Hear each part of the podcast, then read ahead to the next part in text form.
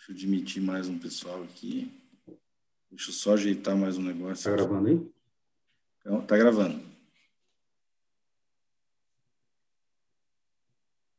Então, a ideia é essa, é compartilhar um pouquinho da, da, da experiência nossa aqui no Tocantins e, e dividir um pouco dessas, passar um pouco desses assuntos, né? A ideia é simples, né? alguns temas eu coloquei aqui para ser abordados, meu objetivo, né? Falar um pouquinho da pecuária, pecuária em números, né? O, falar um pouco também de processo de degradação de pastagem, manejo cultural, falar um pouco das plantas invasoras e, e seus controles, né? Um pouco aí da, da pecuária aí, né? Um pouco da atualidade. Esses aí são dados do, referentes a 2019, né? Foram lançados no ano passado. O rebanho aí, 214 milhões de cabeças, né? Nós abatemos 44 milhões de cabeças, 10 milhões de toneladas de, de carne bovina produzida, né? PEC é, é tonelada equivalente à carcaça. 8,5, 8 milhões e 75 ficam no mercado interno, 2 milhões para exportação, e foi representante de 8 e meio do PIB brasileiro, né? Peso médio de carcaça 242 quilos, rendimento de carcaça do zebu 55 a 54%. Esse aqui é um, um uma figura que é bem representativa do que, é que acontece no Brasil, né? É, da área total do Brasil, a área ocupada com, com pastagem é de 158 milhões, dá 18% do, da área total brasileira, né? A área de urbana, com florestas nativas, é, APPs, unidade de conservação, vai dar aí seus 71%. Né? Nossa área de grãos dá 5% do total, demais cultivos aí seus 32%. Né? Então, você vê que a gente consegue fazer bastante coisa com a área diminuta, né? E com a valorização dos grãos, isso aí a gente tem que ficar muito mais eficiente em aproveitamento de área também, né? Isso representa que ao longo dos anos a nossa área de pecuária vem vem diminuindo bastante, né? Ou sendo otimizada, né? Melhor palavra aí seria otimizar. Né? Então a gente está saindo em 95 numa área de alguns dados aí falam até de 200 milhões de hectares de, de, de, de área, né? Para 2017 aí no último censo aí do, do IBGE para a área de 158 milhões de hectares. E aqui fala a evolução do aproveitamento de unidade animal por hectare, né? Quantas cabeças por hectare evolução no Brasil. A gente está chegando aí na parte de 1.4. É muito, é pouco aproveitado ainda, mas estamos evoluindo. Essa é, é tudo para chegar nesse nesse, nessa figura aqui, né? nesse gráfico de pizza, onde é que a gente fala o, das pastagens e a qualidade das pastagens. Né? 58 milhões de hectares, representa 39% das nossas áreas, estão em condições de uso. Né? 42 milhões, ou 28%, estão degradados, e 49 milhões de hectares, ou 33%, estão em degradação, podendo ser recuperados. Falando de degradação de pastagens, né, as principais causas da degradação é a má formação inicial das pastagens, né? Então, muita gente ainda, é uma prática muito grande ainda de, de simplesmente abrir a área e, e semear a, a, forrageira, semear a semente de, de forrageira, né? Não usa ainda é, o calcário, não usa a correção de solo, né? A escolha incorreta da espécie forrageira, né? manejo inadequado, falta de adubação de manutenção, baixo fertilizar de solos, pragas, doenças, né? Cigarrinho aí atacando muito ah, e, e, matando, né? As, as pastagens, invasão acelerada. Isso tudo provoca invasão acelerada de plantas daninhas, que essa aí começa a chegar a abafar o pastejo, né? A queimada também prejudica bastante na degradação. Esse é um gráfico também que não pode faltar, né? e do processo de degradação, a gente sai de um, de um, de um capim na, na formação, de uma situação ótima, né, de capim vedado, e ao, ao longo do tempo, né, é, com manejo adequado, perda de produtividade, superlotação, pisoteio, né, é, pode colocar aqui também clima, é, ataque de pragas, né, então essa pastagem vem a, a, perder a sua qualidade, perder a quantidade de capim de plantas, né, abrindo espaço para as plantas daninhas, né, e chegando à parte aí de, de erosão, e fica muito mais caro sair daqui e voltar para cá do que simplesmente a gente fazer a manutenção. Pastagem, como qualquer outra coisa aí que a gente precisa de, de fazer manutenções periódicas. Né? Aqui está as consequências da degradação, né? a consequência de, um, de um, uma falta de manejo na, na pecuária. Né? A gente tem a redução de, da capacidade de suporte, a gente tem um aumento dos custos com limpeza, redução de, da produtividade, redução da lucratividade, né? descapitalização do produtor e a viabilidade da propriedade. Muitos casos ficam chegam nesse ponto aqui. E a pergunta, né, quando a gente faz, né, quando, quando começa o bom manejo de plantas invasoras? Essa figura aqui também é, é clichê, né, no, nas apresentações, mas representa muito bem uma área onde é que a gente tem total potencial, uma área onde é que foi feito um, um bom manejo de, de instalação da, da, da, forrageira, e uma área, o solo praticamente o mesmo, praticamente o mesmo regime de chuva, só que o manejo é, que foi inadequado ao longo dos anos. Né? Então, quando é, começa um bom manejo? Começa sempre na implantação do pasto, né? Tem que tomar muito cuidado nessa, nessa fase. Né? Sempre identificar o nível tecnológico pecuarista, né? Seus recursos financeiros, seus recursos humanos, o que ele tem de, de de infraestrutura, né, para tocar o negócio dele, né? Então a gente tem que adequar todo todo esse todo o planejamento do, da implantação do passo em cima do, do, do nível tecnológico pecuarista. Vistoria e diagnose é você ver o tamanho da área a ser, ser tratada, a declividade do terreno, disponibilidade de água, tipo de solo, vegetação, nível de precipitação da área, né? Então, tudo isso tem que ser levado em consideração na, nessa, nesse estágio de vistoria, diagnóstico e planejamento, né? O histórico da área também, se houve um ataque de praga, se houve um ataque de doença, incidência de veranicos, né? Se já foi usado algum tipo de recorretivo. Sempre fazer o preparo e correção do solo, né? Isso aí isso é a base de tudo fazer prática conservacionista, né? fazer terraço, se for o caso, se for preciso. Né?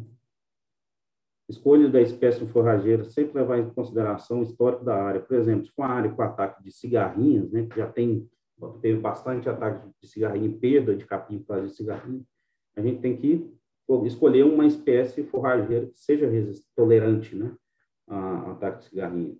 Atividades desenvolvidas na na fazenda, se é uma fazenda de cria, se é recria, se é para leite, né? Então, isso tudo, a finalidade do pastejo, se é, se é tropa, se é, se é corte, né? Então, isso tudo a gente tem que levar em consideração na escolha da espécie, da espécie forrageira. Uso de semente com procedência ainda ainda há o uso ainda de sementes que não, é, sementes crioulas, né, sementes brancas que o pessoal chama, né, a semente tirada sem procedência, né, sem o, o seu inspeção. Então, isso tudo é, é, muito perigoso. Se atentar bem à época de semeadura, se é no, no começo da chuva, se é quando estabelece a chuva, veranicos para semente capim, a semente capim é uma semente tem pouca reserva, né? Então prejudica bastante, né? a uma, uma semeadura antecipada se não tiver um regime de chuva bem, bem definido, né? já estabelecido. Profundidade de plantio, né? Está técnica que usada, vai, você vai usar uma semeadeira, vai jogar lanço, se vai ser por mudas, né? Seria o método semeadura. É, rolo compactador sempre é bom usar, é, né? A gente tem que cobrir a semente como qualquer outra, outra semente, né? Outra, a gente tem que, porque soja e milho a gente semeia ela, a gente, a gente planta, a gente enterra ela, isso. E o capim a gente simplesmente joga, né? Então a gente tem que pensar um pouco nisso, né? Então é importante, muito importante a gente tentar colocar um, um pouco de cobertura de, né, em cima da semente que está sendo semeada, né? Fazer um manejo de formação e principalmente o primeiro pastejo, né? O primeiro pastejo é muito importante. É nele que vai quebrar a dominância apical e estimular o perfilhamento. Né? De preferência, a gente sempre usar animais menores, né? A gente não vai usar uma vaca que acabou de, de, de parir para fazer o primeiro pastejo. Né? É, adubação de cobertura, como qualquer outra cultura, né? A pastagem, o capim precisa de uma cobertura após um pastejo, após um corte, né? É, é bom fazer essa adubação, né? E com certeza o controle de pragas e doenças, né? Principalmente quando quando se está estabelecendo uma pastagem, né? Parece que a, a, a praga, né? Parece que as plantas daninhas crescem muito mais rápido que o capim. Né? E realmente acontece isso. É, lembrando bem também, né? Quando a gente aduba a, a pastagem, a gente aduba também as plantas daninhas, né? Então, ela vem mais vigorosa, vem com mais, maior potencial. Sempre a pergunta, né? Renovar, recuperar ou reformar? Quando a gente não, quando a pastagem não existente, a gente faz a reforma, né? A implantação de uma nova pastagem. Quando a pastagem é degradada, a gente faz a, a renovação, que é plantar novamente a pastagem existente e a, e a recuperação, que é melhorar a pastagem existente, né? Depende da densidade da forrageira, da qualidade da forrageira, de sua distribuição né, na área. Depois que a gente faz, estabelece a forrageira, faz o, a implementação da forrageira, né, é sempre fazer, é, sempre colocar, colocar o bom manejo, as boas práticas, né, em cima da de pecuária, em cima da, das áreas, né? com a estratégia de utilização do solo e do recurso forrageiro da propriedade, visando atingimento de objetivos na produção vegetal e animal. Então, né, o bom manejo seria nada mais nada menos que para onde e quando mover os animais, né? Como colher o capim, né? A gente tem algumas maneiras aí. Lotação contínua é um método de pastejo que sempre permite os animais acesso restrito à área de pastagem durante toda ou maior parte de uma estação de pastejo. Né? É, é, é, tido também como pastejo contínuo, né? E essa lotação contínua tem duas, tem duas maneiras de se lidar, né? Uma é a taxa de lotação fixa, né? E a taxa de lotação variável. Geralmente, na taxa de lotação fixa, o ruim é que você ou uma hora você tem muito, muita comida, tem muito capim, você tem uma oferta muito grande de, de alimentos, né, que seria na, na, na, época das águas, e na época da, da seca você tem uma, uma baixa disponibilidade de alimento. Então, você desperdiça alimento quando chove, e naquele período de seca, lá, o período com menos chuva, você tem um super pastejo que acaba degradando ou acaba rapando né, a, aquela pastagem, né? Então a gente tem que evitar essa, esse tipo de, de manejo. A rotação variável já, já, já, já, como o nome diz, né? A gente já, já acompanha, né? Na época que tem mais uma oferta maior de alimento, a gente coloca um maior número de animais, uma, uma época que tem um menor, menor oferta de alimento, a gente, a gente muda, né? E a rotação intermitente, que é um maneiro que é um manejo que seria mais, é, mais aproveita melhor a área e, a, e, e o pasto também, né? O método pastejo onde utiliza períodos alternados, né? Uma, você vai ter áreas que vai ter pastejo e áreas que vão entrar em descanso, né? E essa figura aqui abaixo aqui mostra muito bem é um exemplo disso, né? 100 hectares que não tem divisão, né? Não é rotativo, ou dois piquetes de 50 hectares, você sempre vai ter uma área pastejo, uma área é, em descanso, né? E cada vez mais você é, diminui o grid aí, você aumenta é, as áreas de pastejo e as, e as áreas em descanso.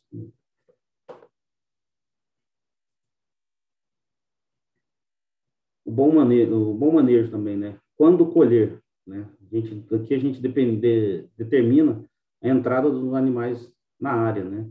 Então, o capim, essa figura aqui mostra muito bem o capim, né? onde é que está o valor nutricional e, e, e a produção. E tem um período ótimo de pasteiro, que seria antes da, da, da sua, dele, da, do capim colocar semente, né? E, e pouco... É, e até a retirada do gado aqui, que seria é, uma altura, cada, cada tipo de capim tem uma altura certa para se retirar o gado para não, não prejudicar né, seu perfilhamento. Quando colher, né, a sua permanência dentro da área de pastejo é a melhor altura da forrageira na entrada. Quanto colher? Aqui a gente vai definir a lotação, o tempo de recuperação do capim, Lembrando que quanto maior a intensidade do pastejo, mais maior tempo leva para esse capim se recuperar, né? A melhor altura da forrageira na saída dos animais e a relação, sempre considerar a relação consumo e desempenho animal.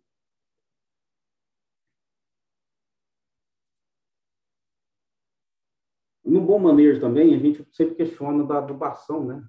Precisa adubar, né? Esse, essa esse sistema solo-planta-animal aqui exemplifica muito bem isso aí, né? De tudo que, o, que a vaca ou o animal come, né? Dependendo da sua atividade, 10% vira carne, 25% vira leite. O resto é excretado, né?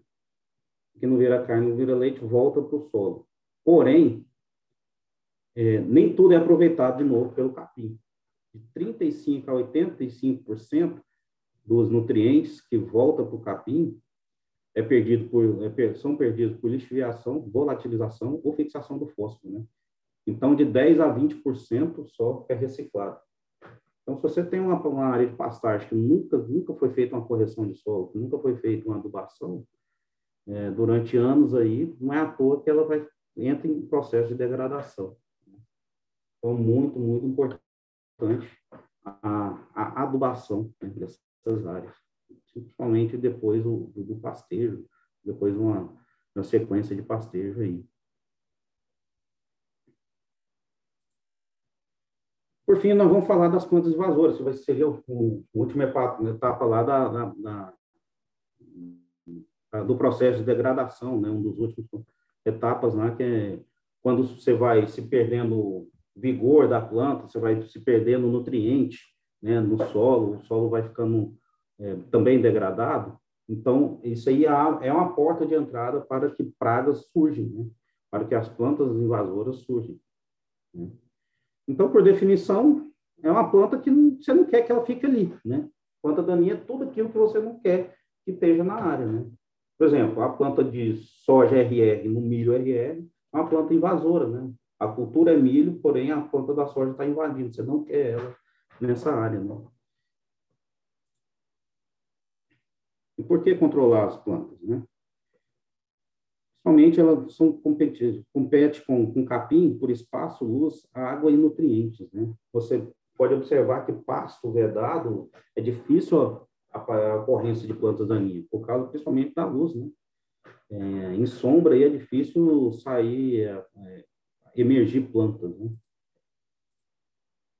Intoxicação por plantas tóxicas, tem uma série de plantas aí que são, são extremamente tóxicas para os animais e ocorre morte, né? Ela pode é, ser um local de, de desenvolvimento de parasitas, né? Tem até uma planta que chama carrapateira, né? Então, você vê que tem, tem elas são nicho de, de crescimento de, de, de parasitas.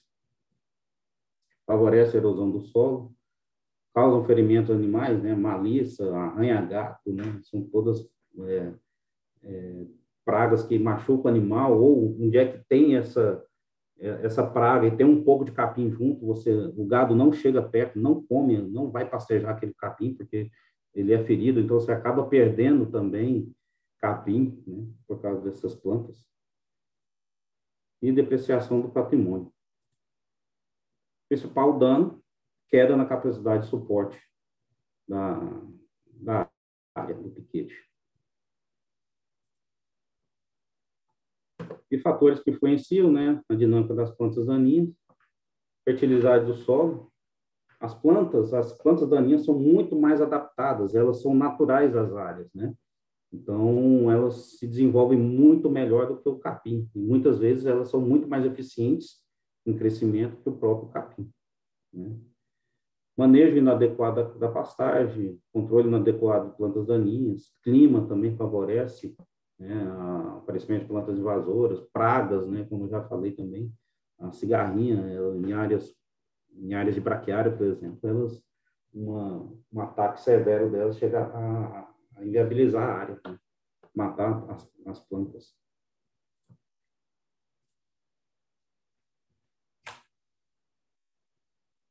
E como é que eu faço o manejo né, dessas plantas invasoras? Né? Primeiro, na implementação, sempre a escolha de espécies ou variedades é, adaptadas às condições locais, né? A adoção de divisão de passos e o pastejo rotativo, sementes forrageiras livres de sementes de plantas daninhas, né? Semente forrageira de procedência. A gente sempre fazer um ajuste da carga animal de acordo com a disponibilidade de forragem, né? É, a gente sempre deixar um, um piquete né, de entrada de gado ou uma área de quarentena, né, para o, o gado, para evitar que ele já entre nas áreas e, e dissemine, né, por, por meio de, das fezes, o, o é, a praga, né, as plantas invasoras. Sempre fazer adubação de pastagem, adubação de manutenção, lembrando que a área vedada, a área bem manejada, dificilmente vai aparecer é, as plantas daninhas. E uma vez que elas aparecem, né, a gente tem alguns tipos de controle para auto-infestação. Né? Gente, eu vou falar de que manejo arranquio, não tem muito segredo, é ir lá e arrancar a planta, né?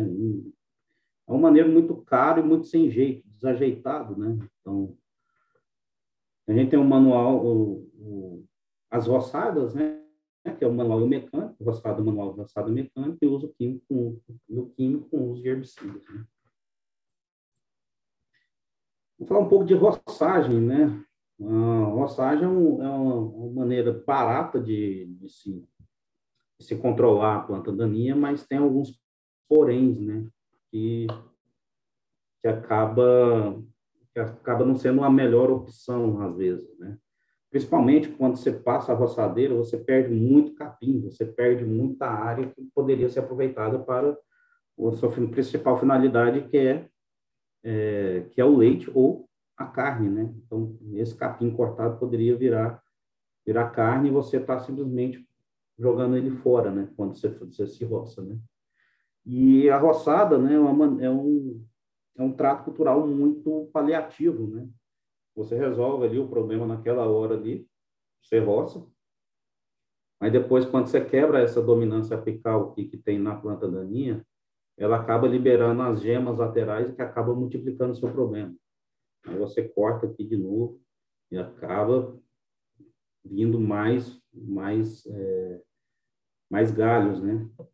Então, isso daqui depois, quando você vai aplicar um, herbicida, né? Quanto mais roçada, mais ela cria uma, um, uma resistência na base do, do, do caule ali que vai dificultando a passagem dos herbicidas também. E agora, né, a gente vai falar um pouco sobre o uso dos herbicidas, né? As vantagens do uso de herbicida. São, eles são produtos, é um manejo muito eficaz, né? Os herbicidas são altamente seletivos para a planta daninha, para a planta de cotiledônio, né? e eles são sistêmicos, ou seja, eles agem na planta inteira que evita a sua rebrota, né?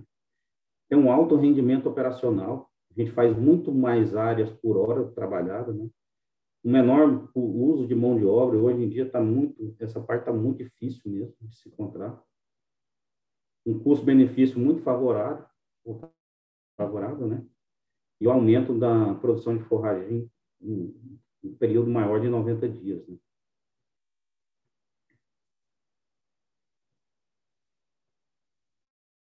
Fatores para obter sucesso com o uso de herbicidas. Sempre verificar as condições da pastagem, né? Uma pastagem que uma área tem pouco capim, é, não se justifica né, o uso de herbicida naquele momento, né? É, então, é, depois eu vou falar um pouco disso, se é uma área de reforma ou se é uma área de recuperação. Né? Sempre identificar as plantas daninhas, né? o tipo de folhagem, o estágio de desenvolvimento, né? Quanto maior a planta, quanto maior a planta daninha, quanto mais próximo ela se ela chega perto da sua da sua fase reprodutiva, né? Mais difícil fica o seu controle, né? Então a gente sempre entrar no estágio certo, no estágio vegetativo da planta, porque quando ela entra no, estágio reprodutivo, aí o seu, seu controle fica muito mais difícil é, densidade da infestação, né? e muito, muita atenção, muito cuidado com o carry-over em culturas seguintes, né? Seria o carry-over seria é, a persistência no solo do produto, né? Se é uma área onde é que você pensa em fazer uma integração do lavoura pecuária, onde é que você quer plantar uma soja, plantar um feijão, né? Tem alguns produtos que têm uma recessão muito grande em cima disso. Né? Então, tem que ter muito cuidado na hora de, de algumas moléculas, né? Algumas moléculas que, que, persistem no solo por um, um tempo maior que um, que um, ano, né? Então, muito cuidado com isso. Imprescindível o levantamento de área correto, né? Então, a, a, o diagnóstico, você ir lá ver e fazer um bom levantamento, é a chave do, do sucesso no controle. E o bom diagnóstico ou levantamento da área sempre é feito em loco, né?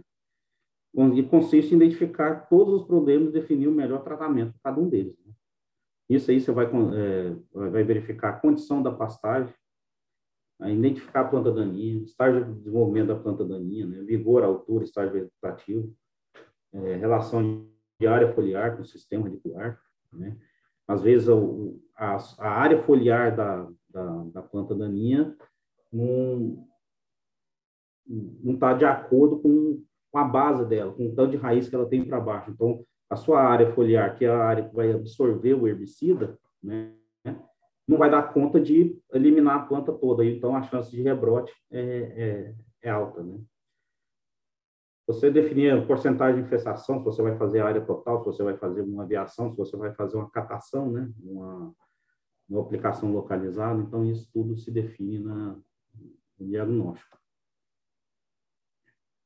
Você vai identificar também culturas sensíveis ao redor, né? Se você tem uma sorte, você tem um milho, um feijão, né? Para evitar problemas.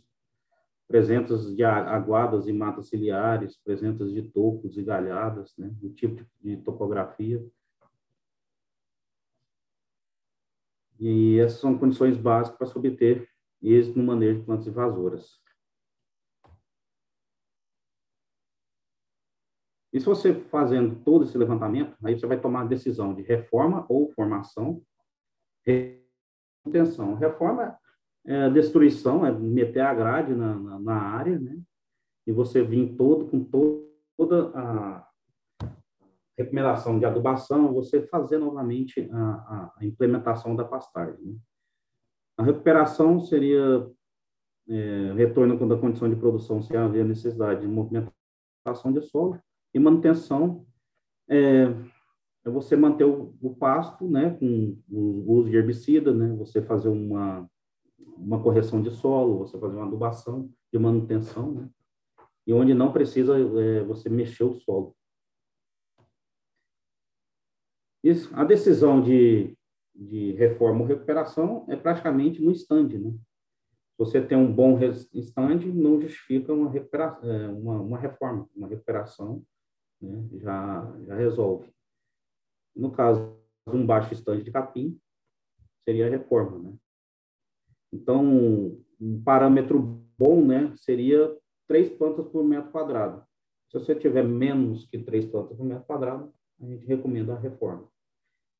Essa seria a definição aí. E sempre levar em consideração a fertilidade do solo, infestação das plantas daninhas, qualidade da forrageira, né? Como já foi dito antes. Aqui está, né? É, um, uma planta por metro quadrado, né? baixo estande, reforma, né? Duas plantas por metro quadrado, reforma. Bom estande seria três ou, ou mais plantas por metro quadrado, touceiras ou qualquer outra definição. Na reforma, quando a gente vai aplicar herbicida, né? Digamos que a gente está reformando uma área, né? A gente fez a, a, a, parte de correção do solo, fez a, a adubação de base, a gente está entrando com plantio, né? Então, entre 40 e 55 dias, aproximadamente 45 dias após o, o plantio, a gente faz a recomendação de, de, uso de herbicida, né?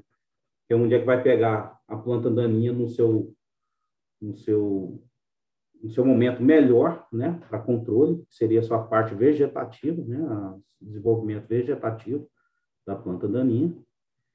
E depois de 70, 85 dias, a gente entraria com pastejo leve, né? Passeio leve seria o passeio com animais pequenos, né?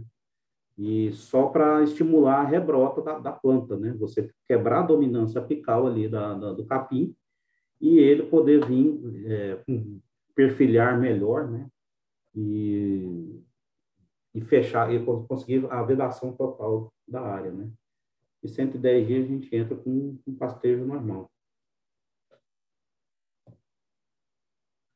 Aqui um exemplo de área de reforma, né, onde é que foi feito. Né? Essa aqui já estava tava com as plantas, com as pragas já crescendo junto com o capim, né? E 21 dias após a aplicação, a planta amarelando, né? E aqui 35 dias a, a planta daninha já seca e o capim já já vedado, já vedando aqui o a área, né? Então, dificilmente aparece planta daninha numa área vedada, desse jeito. Outra área aqui também, né, antes e depois. Né?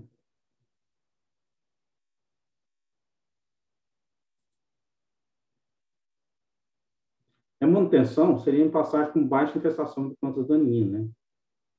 um controle localizado de plantas daninhas. Então, aqui não precisa fazer área total, aqui vai com catação, você economiza produto, né? dá um pouco mais de mão de obra, mas faz um, faz um belo controle também. Depois, depois dessas áreas aqui é só fazer a catação, caso apareça alguma outra planta daninha. Na recuperação, não há necessidade de eliminar a planta daninha, né? É, você identifica as plantas daninhas, a área, faz o diagnóstico da área, né? O, e faz a aplicação do, do herbicida, né? Faz a calagem, faz a recuperação, vedação do pasto de novo e entra com pastejo, um pastejo normal depois da vedação, né? Sempre, sempre a gente nas áreas de recuperação, antes de fazer o controle de herbicida, a gente tem que fazer um, um, pastejo mais vigoroso, né? A gente tem que tende a colocar o animal maior para ele aproveitar bem aquele capim que ainda está na área e expor bem as plantas daninhas, né?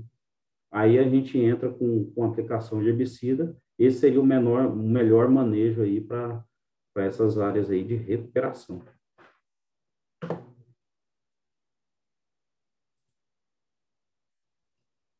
Área de recuperação também, uma área que estava bem infestada, né? É, você vê que depois só ficou os galhos secos, né? Então, você acha que não tem capim aqui embaixo, né? Mas acaba que depois que depois que a, a planta daninha morre, né?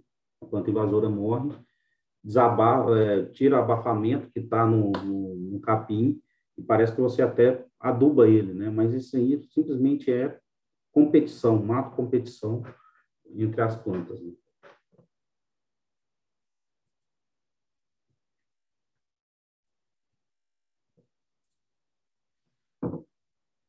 Ah, a gente tem alguns jargões aqui, né? A gente chama das, das pragas moles, né? É, seria o fedegoso, são as pragas que um, um certo, uma, uma, certa facilidade de controle, né? É, fedegoso, guanchuma, as malvas, né? Então, todas elas são pragas que são, são mais fáceis de, se, de seu controle com controle foliar com, com herbicidas, né? e sempre tentar evitar isso aqui, né? A, a, a, fazer o controle com a planta já na fase, sua fase reprodutiva, né? Quando ela põe flor, quando ela põe vagem. A gente tem as, as, as pragas semilenhosas também, né?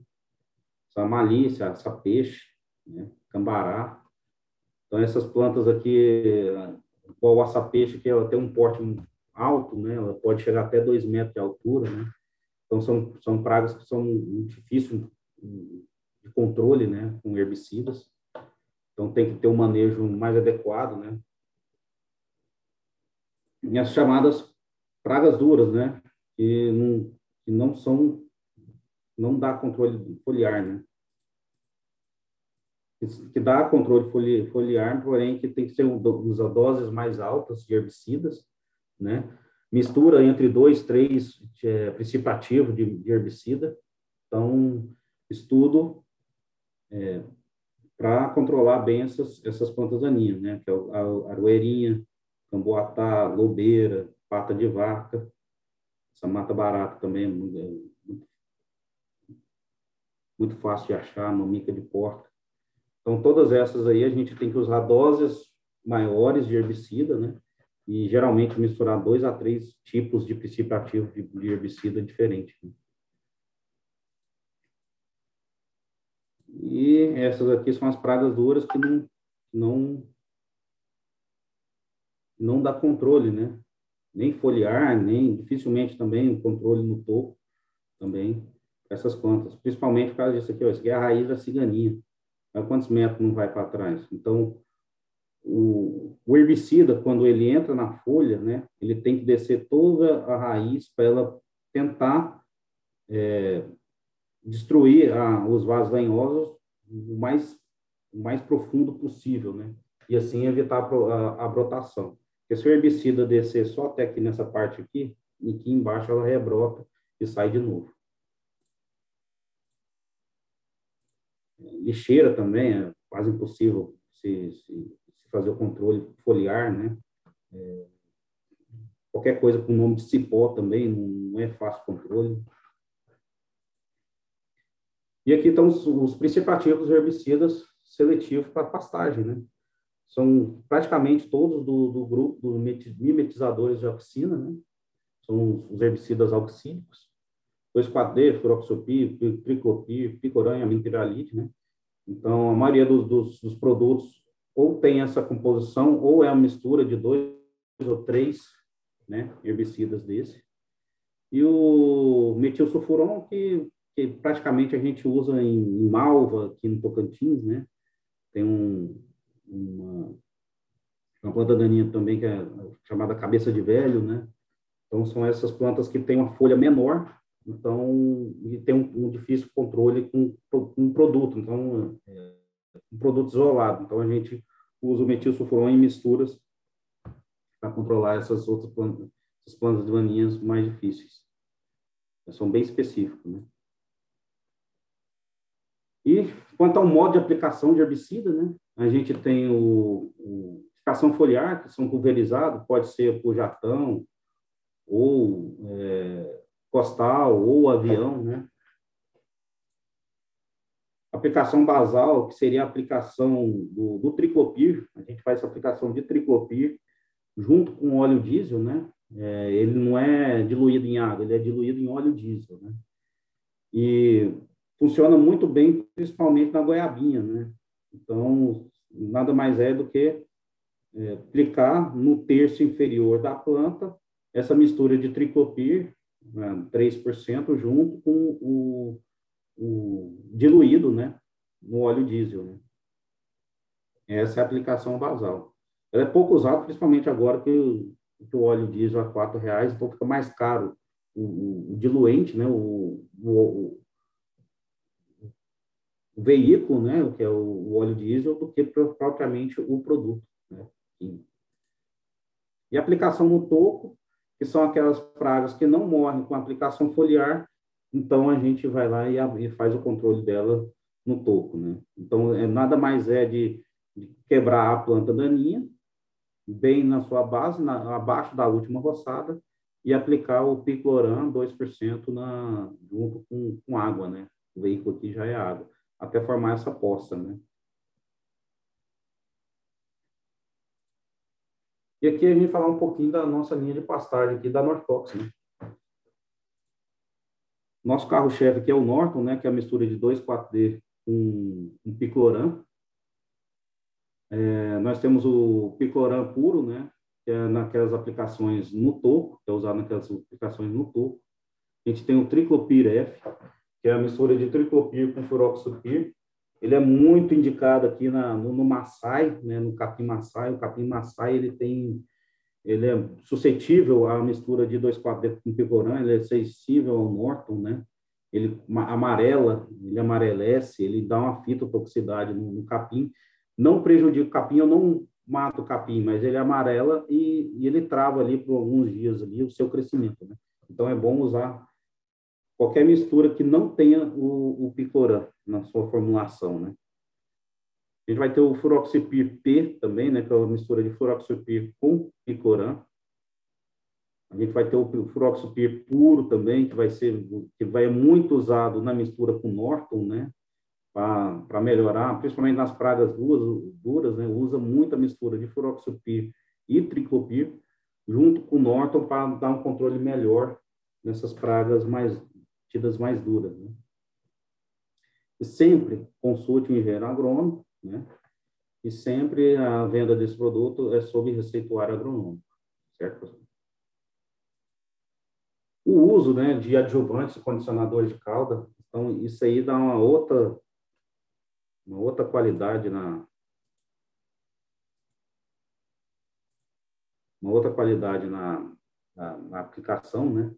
Então você vê que principalmente em atomizadores, né, como é o jatão aqui, a, a distribuição do, do, do, jato aqui é, é, é perfeita, se você perde menos produto por volatilização. Condicionadores de calda, né? Eu não falei sobre a qualidade da, da água, né? Mas sempre usar a água de, de, de limpa, né? Evitar açude, evitar é, água com barro, né? Que os, é, o barro, como tem um ou a matéria orgânica, né? Ela tem uma, uma carga negativa, ela sempre vai ligar na molécula e vai desativar algumas algumas algumas moléculas também, né?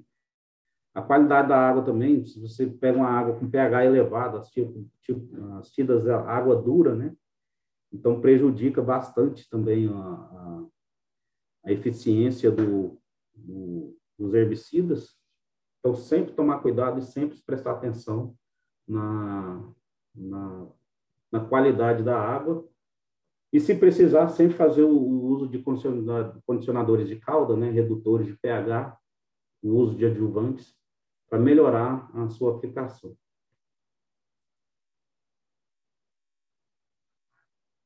Um exemplo aqui de uma aplicação, né? Foi feita uma área aqui no Tocantins. Você vê que o jato vai bem, bem rente ao solo, faz a faixa certinha, né? Então, essa é a importância do, do, do uso do, dos adjuvantes. E sempre sempre cuidado, né? Sempre ter cuidado antes de usar o produto, ler o rótulo, bula, receita, conserve sempre em seu poder, deixa sempre em casa, né? A receita, nunca, em casa não, na fazenda, né? É, né? No receituário, ele tem todas as informações de intoxicação, tem todas as informações de uso, de manuseio, né? É obrigatório sempre o uso de equipamentos de proteção individual, mesmo se for trator cabinado, né? é, pra, na, na, manipulação dos produtos, né? E aqui sempre usar o EPI. Né? É obrigatória a devolução da embalagem vazia também. E a consideração final, né? É, isso aqui eu tirei desse Maurílio Fernandes, que é um técnico da Embrapa, né? A presença das plantas daninhas mostra a necessidade de ajuste maneiro e manejo de pastagem, e que a mesma pode estar em processo de degradação, ou então mal manejada, sub, submetida a superpastejo, né? que oferece oportunidade de estabelecimento de plantas daninhas. Né? Então, o aparecimento de plantas daninhas é um, é um sinal que alguma coisa tem que, tem que melhorar no manejo, entendeu? É basicamente isso, gente, meu recado que eu queria passar para vocês aí, né? E obrigado aí. Ô, João, beleza? Muito obrigado. Obrigado pela, pela palestra, aí foi muito elucidativa. É, eu queria bater um papo com você, né, para o pessoal é, entender um pouco mais sobre essa participação dos herbicidas, a importância, né? E também tem alguma pergunta aqui, tem uma pergunta aqui de, um, de uma pessoa que participou. Ele perguntou sobre a, o controle de grama batatais, que seria o controle de, é, de folha estreita. Tem alguma coisa, se tem algum trabalho em cima de folha estreita? Olha, depende, depende da folha estreita, né? É, a grande dificuldade da controle, é, principalmente da, de pastagem, né, é que é difícil controlar folha fina, uma folha fina, entendeu? É, digamos assim, um capim em cima de outro capim, né? É, é muito difícil, não tem os herbicidas registrados para pastagem, eles são sempre em cima, controle muito eficiente em cima de dicotiledôneas, né? Alguns casos aqui no Tocantins, onde é que por exemplo, tem um. O pessoal chama aqui de capim capeta ou capim PT, né? Eu não sei o nome deles, desse capim. Ele é muito. Ele, ele, ele, é, ele é muito aqui no Tocantins, né? Ele tem, aparece muito aqui no Tocantins, no Pará e no Mato Grosso, né? Não sei se tem aí mais para o sul do, do, do, país, né? Então, alguns casos aqui a gente está, o pessoal está usando produtos que não são registrados, né? Para pastagem, que é a atrazina e mazetapir, está tendo controle é, até satisfatório em cima dessas, desse capim, entendeu? Mas tem que ver, é, no caso da, da grama batatais, que eu sei muito bem é o, é o aquela, aquele mata alfinete lá, né, navalha, navalhinha que eles falam, né? Então, o uso de imazapir, imazapic, pode ter algum controle em cima de, dos cíperos, né? Agora, eu não sei qual é, a, é realmente qual é o, o capim que está lá ou a folha estreita que está lá, então tem essa dificuldade muito grande de se controlar a folha estreita, praga na folha estreita é, cultura, né? Não sei se eu consegui ajudar vocês aí. Eu já vi um trabalho é, em cima do Tifton e do Vaqueiro, usando o Ancosar e o Vulcane, né, que são herbicidas que não são para pastagem, né? E teve um controle muito bom em braquiária, dentro do... do... É, mas só que eles são, eles são pré-emergentes, né? Sim, sim. Esses aí são, eles são pré-emergentes. Agora, planta emergida, né? A planta daninha emergida, né? realmente, esses pré-emergentes, se usar é, um capim estabelecido, beleza, eles vão controlar, né? Mas eles podem correr o risco também de matar a semente do capim que está no chão também, né? Controlar ele, a saída dela também, né? Agora, uma planta estabelecida, igual uh, os cíperos, né? Uh, os cíperos, por exemplo, acontece muito em, em grama, né? É, o pessoal consegue controlar com esses produtos, né? E Mazapic, Mazapir, e Mazepapir tem um efeito, mas só que tem que fazer umas quatro, cinco aplicações, né? Então, esses produtos que eu falei aí, né, são usados para o arroz também, né? Eles têm uma, um certo controle nessas pragas aí. Agora, eu não sei qual é a praga da, da do que foi citado aí, né? Outra questão seria uma recomendação básica para pós-plantio de, de, pastagem, seria uma dosagem de 0,8 de 2,4-D, seria uma recomendação básica? Olha, eu, quando é genéricazão assim, eu gosto de caprichar um pouco mais, né? Então, digamos assim que a gente está numa área de reforma, né? Um dia que a gente está com capim novo e um e a planta daninha nova também, né? Então, a gente dá para usar umas doses mais baixas de, de 2,4-D, da mistura 2,4-D com picorã, né, que seria o Norton, ou usar o 2,4-D mais o metilsulfuron, entendeu? Fazer uma mistura de, de 1 litro 2,4-D com, com 40 gramas de metilsulfuron. Então, nessas áreas, assim, uma, daria para ajustar a dose mais ou menos assim. Nessa, nessa situação de praga, das pragas ditas moles lá, que eu falei para vocês, né? E elas na fase vegetativa, né? Quando, quando a planta daninha entra na fase reprodutiva, quando ela põe flor, igual o capim, quando o capim está na fase reprodutiva, está no maior vigor dele, né? Quando o capim põe, põe a semente, põe flor, põe panícula, põe semente, a, a, a, a sua qualidade nutricional é outra, né? Então, a planta daninha, ela meio que entra no estresse é, quando ela quando ela entra quando ela põe flor quando ela entra na fase reprodutiva entendeu? Então ela começa a jogar todas as suas energias para a flor para o fruto né? Então a sua absorção de, de herbicida fica prejudicada. Então fica mais mais difícil ainda de controlar. A gente tem que usar umas doses maiores de, de herbicida né? Aí mistura de herbicida é, você pode colocar um litro de de, de 2,4-D com um litro de triclopir, 0,8 de triclopir, né? Você pode usar o Norton com triclopir, o Norton com, com, com furoxipir. Então, tem, tem várias ferramentas aí que, dependendo da área, dá para se fazer. Mas um genéricozão aí, ó, 3 litros de Norton aí em área, em praga mole aí, que está na fase vegetativa, né? É, e se você tiver uma praga dura, umas pragas que já estão, uma, um aça-peixe, umas, áreas, uma, umas pragas assim, um pouco mais difíceis, né? Aí você já consegue fazer umas misturas de, de Norton, 2,4-D meticorã, você coloca um pouco mais de tricopir, um 0,8 de tricopir, seriam umas, umas doses genéricas, assim, para pragas mais duras, né? Entendi. E outra, outra pergunta que sempre me fazem é o 2,4-D, ele dá um residual no Maasai, no capim Maasai, você já ouviu falar nisso, João?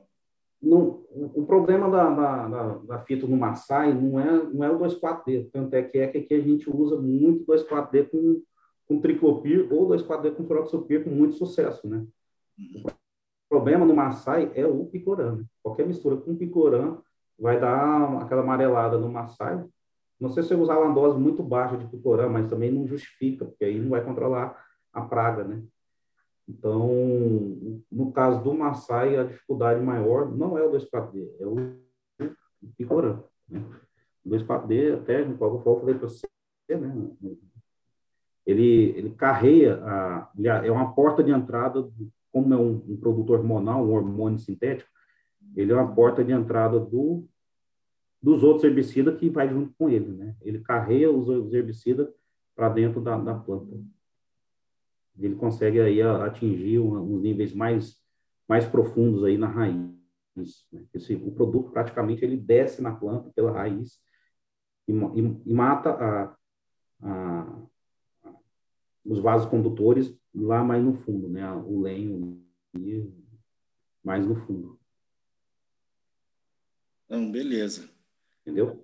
Mais alguma questão? Alguém tem alguma dúvida? Ficou com alguma dúvida? Quer fazer alguma pergunta para o João? É, essa palestra ela vai estar, tá, ela está sendo gravada, ela vai ser depois enviada para o nosso canal lá no YouTube. Depois, quem não assistiu, quem não assistiu totalmente a palestra, pode assistir lá. E quem quiser é, que eu mande uma tabela de altura de recomendação das pastagens aí que o João falou, é só me procurar que eu envio por WhatsApp. João, então agradeço você mais uma vez. Muito obrigado por tudo aí.